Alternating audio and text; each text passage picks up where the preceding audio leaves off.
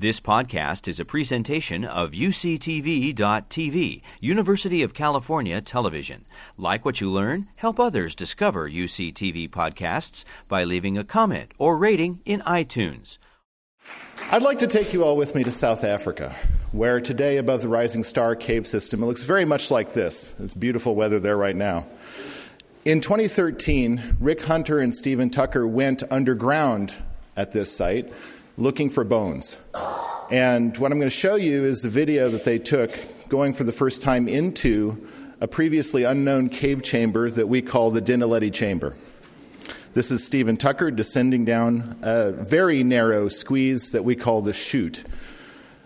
It's a 12 meter vertical descent, and you see here at the base bones exposed on the floor of the cave chamber. This partial skull that you saw there in that video this mandible, that clearly from the photographs that they brought out of the cave looked like a hominin mandible, not a modern human. It was interesting enough for my friend Lee Berger at the University of the Witwatersrand to organize uh, an expedition to see what these bones were, to recover them, to bring them out of the cave, to study them, and, uh, and to try to understand them. It looked to us like there might be a large part of a hominin skeleton in the bones that we saw on the surface. And that was big news. But this posed a big challenge because the Rising Star cave system has a number of very narrow constraints in it that make it very difficult to pass. And in particular, the one above the chamber with the bones, called the chute, is a 12 meter vertical drop that has a minimum width of 7.5 inches, 18 centimeters. It was going to take some extraordinary scientists to get through this. And, and Lee, on a Facebook call, found some extraordinary archaeologists who were capable not only of the underground skills and the climbing skills necessary to, to get into this cave chamber, but also the excavation skills necessary to recover and document the bones there. One of these people, Lindsay Hunter, second from the right, is a staff member here at CARTA now. She's in the room. Um, several of the others have worked with us uh, continuously since 2013 in various aspects of the project. Uh, Becca Peixoto at the Perot Museum of Nature and Science in Dallas right now is curating the first exhibition of the Homo naledi material in the United States. Uh, Alia Gurtov, Ellen Feuerriegel, Marina Elliott, who's for a long time coordinated all excavation work in Rising Star, and on the very right, uh, Hannah Morris. This work is done by a team of more than 100 collaborators around the world. And I'm going to try to share some of the big picture aspects of it. I want you to know that, that this work is not possible without the tremendous collaboration and, and wholehearted um, helpfulness and, and just spirit for the work, both in the field underground and also in the laboratory, of these extraordinary people. And I'll point out many of them. Some of them are here in the room with us. So, in November of 2013, uh, the expedition spent 28 days underground recovering fossil remains in the chamber. What looked to us from the surface like possibly the remains of one skeleton turned out to represent the remains of many, many individuals. And you see here the excavators Marina and Hannah working on a bone bed that we exposed very rapidly. All of our work during the first couple of field seasons uh, were dedicated to excavating approximately 20 centimeters of depth uh, in an area of about 80 centimeters on a side. Um, in that area, we recovered more than 1,500 hominin specimens, um, representing a minimum of 15 individuals. A study of these specimens in the laboratory convinced us over the course of a couple of years that we were looking at something that we'd never seen before in the hominin record. Um, this was a new species, not like other hominins that we'd found so far, and our team named the new species Homo naledi. I'll give you a brief tour of what Homo naledi is like. It's different from us in many respects and yet similar. Its hands, for example, have fingertips that are broad, which are great for exerting a grip through the fingertips. It has wrist bones that are configured more like modern humans and Neanderthals than other earlier hominins, but its fingers are also very curved in its bones, which suggests that it was using them on a curved substrate while it developed, and that suggests that climbing was very important to its behavior. Its feet are mostly modern human like uh, in their proportions, in the presence of a longitudinal and transverse arch, and yet the lateral toes are a little bit longer on average than ours, and, uh, and the arch is a little bit flatter than ours. Its brain, between 450 and 600 cubic centimeters in the specimens that we've recovered, is around a third the size of modern human brains. Uh, this is similar to earlier hominins like, like Australopithecus, and not very much like most other members of the genus Homo. Across its skeleton, it exhibits a mosaic of traits, some of them very much like modern people, and some of them very much like very early hominins and not very much like us. Its shoulders are, are configured to be reaching upwards very easily. That seems like a climbing feature. Yet its legs are very long and look like they're really well made for striding. Its pelvis is a little bit flattened and more flaring, uh, similar to some of the earliest hominin pelvises, like Lucy's. Um, and yet, its, its hands and its jaws resemble our genus in most respects. Its teeth are human like in size, and yet they're very primitive in their anatomy. It's an odd combination. I, I, wanted to put this slide up here to remind me to tell you that we've recovered the remains of individuals of all ages, uh, from neonates through toddler age individuals, young and older children, um, through young and older adults. Um, the distribution of ages in the sample that we have now, which is stretching up to around 25 individuals in the cave system, is very much like Neanderthals and early Homo in terms of not very much representation of older adults. But uniquely, we have a very high representation of children in the site, and that gives us some important insights into the development of this species, including the fact that its dental development appears to have progressed in a human like pattern, not very much like earlier hominins and, and other non human primates, uh, early canine development relative to the molar eruption. And so it's a very unique combination of things. Our team didn't stop exploring in the cave system in 2013, and Rick Hunter and Stephen Tucker rapidly identified a second cave chamber in the system that had hominin material. Over the course of three years, our team, led by Marina Elliott, recovered material from that second chamber, the Lesedi chamber, which is 130 meters through the cave system from the first, the Dinaledi chamber. Um, it's very clear that these hominins were using large parts of this underground system and were quite familiar with it. In the Lesedi chamber, we recovered the, the really impressive skeleton of an individual of Homo naledi, which we named Neo, in addition to parts of two, at least two additional individuals. And so we have an extraordinary situation where multiple parts of the cave system are representing a previously unknown hominin in a situation that we'd never found them before in the continent of Africa. Our work to date the site took some time. Eventually, we were able to sample directly from the Homo naledi teeth themselves, in addition to geological samples in the Dinaledi chamber, to narrow down the range of dates for this hominin fossil sample between 236,000 and 335,000 years ago. For a hominin that has a brain third, a third the size of ours in Africa, this was very surprising to us. It means that Homo naledi, was there at the same time as our immediate ancestors, early humans, early modern Homo sapiens. No one guessed that we had to share the continent of Africa with something that was not very much like us at the same time that our species was originating. That raises many interesting questions. And I'm here to tell you today that I'm going to discuss some of these questions, and they're questions that I do not have the answers to.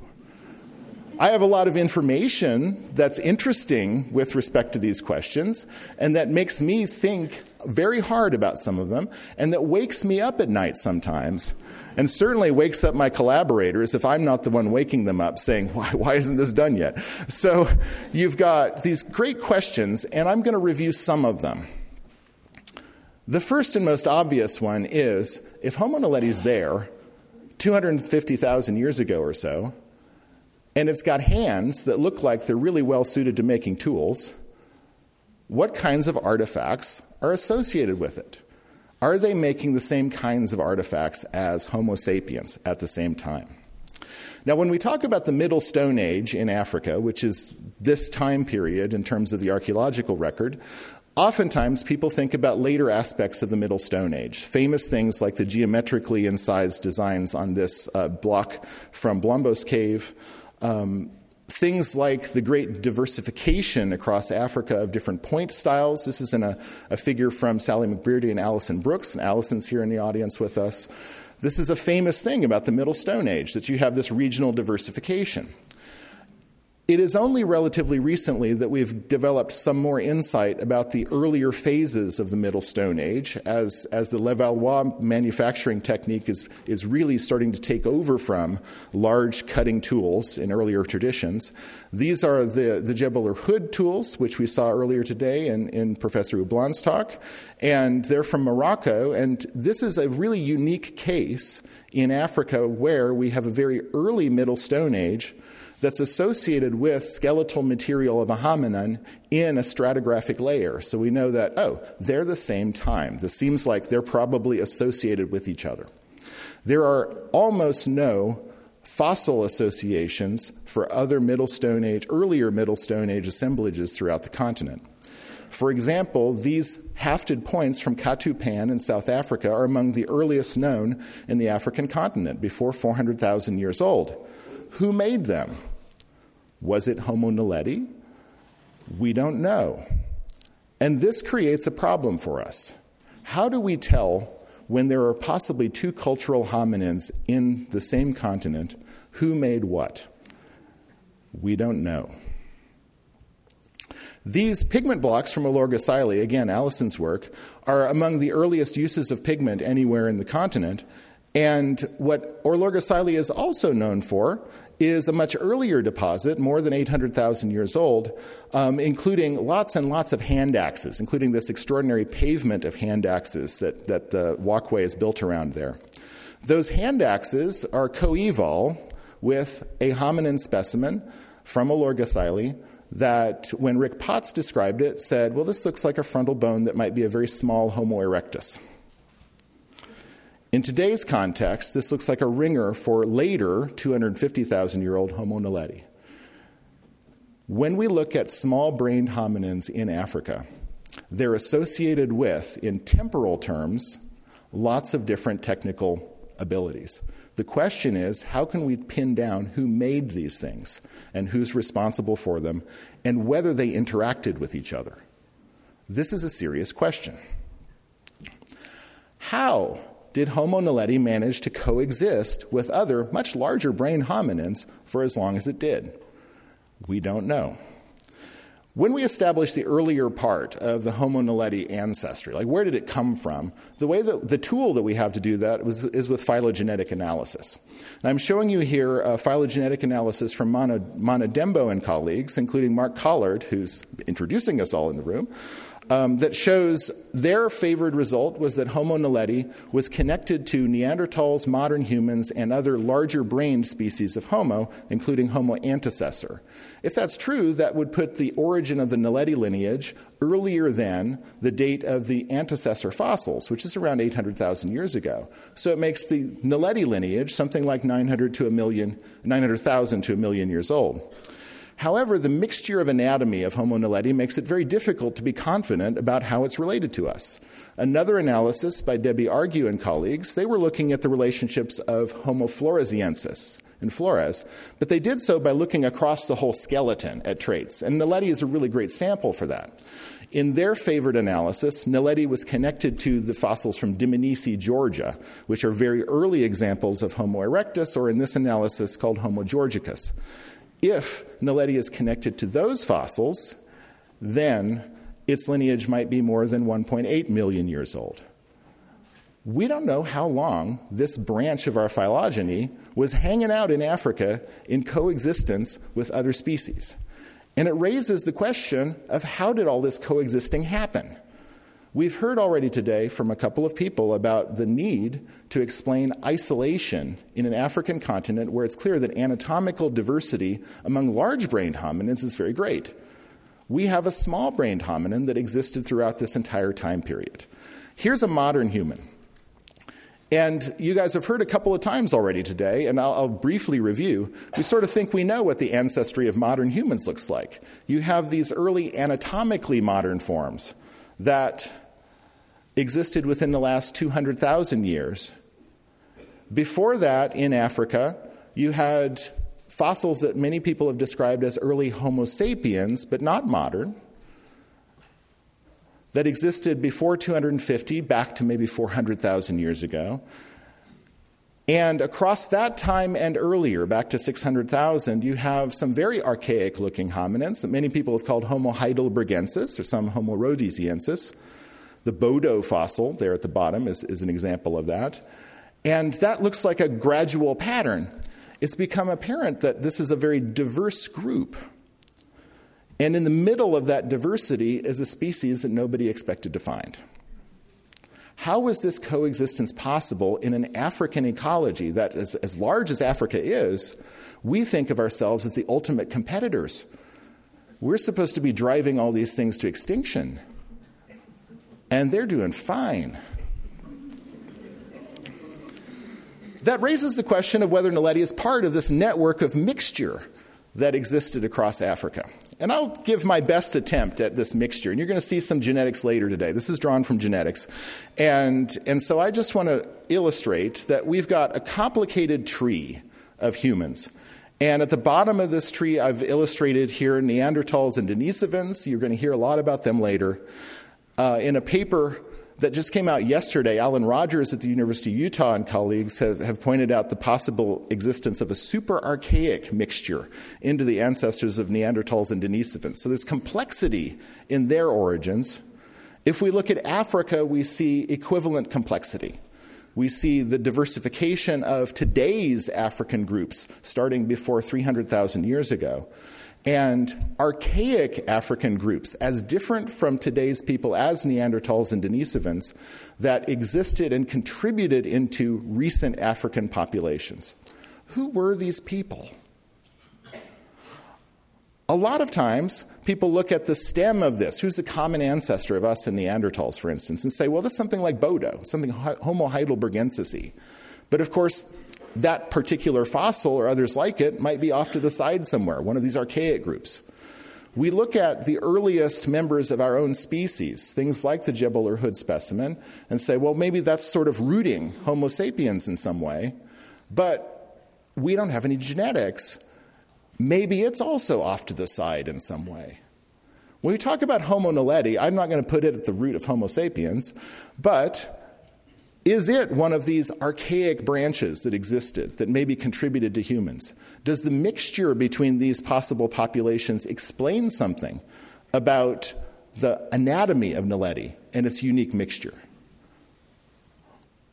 Or is Naledi off to the side, totally separate? Or is it deeper rooted, one of these super archaic branches? We don't know. It's a fascinating question. It's one that drives us.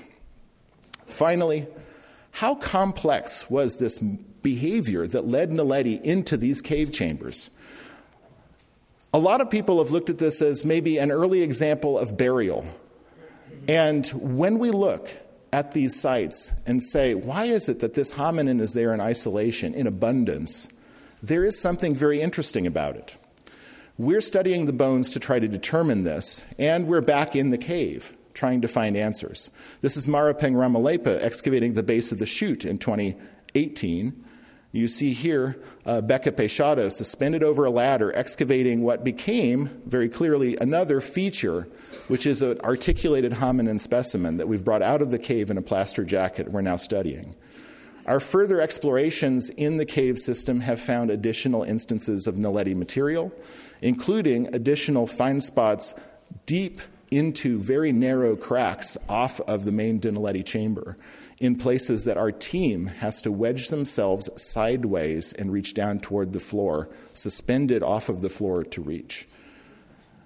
It's clear that this hominin was spending a lot of time in this cave, that it was very familiar with the deep parts of it, and that the cave was something interesting and special in its behavior.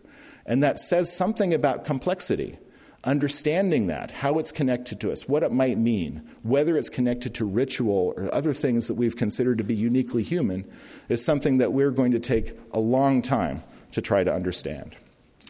And so it's an exciting moment because we're finding these unexpected things, and that's always exciting, but it also means that we have so much left to do.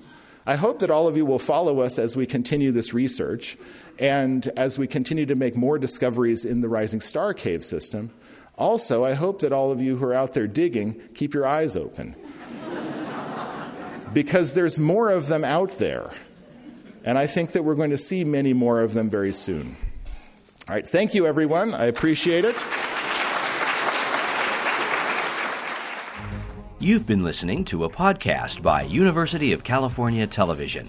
For more information about this program or UCTV, visit us online at uctv.tv.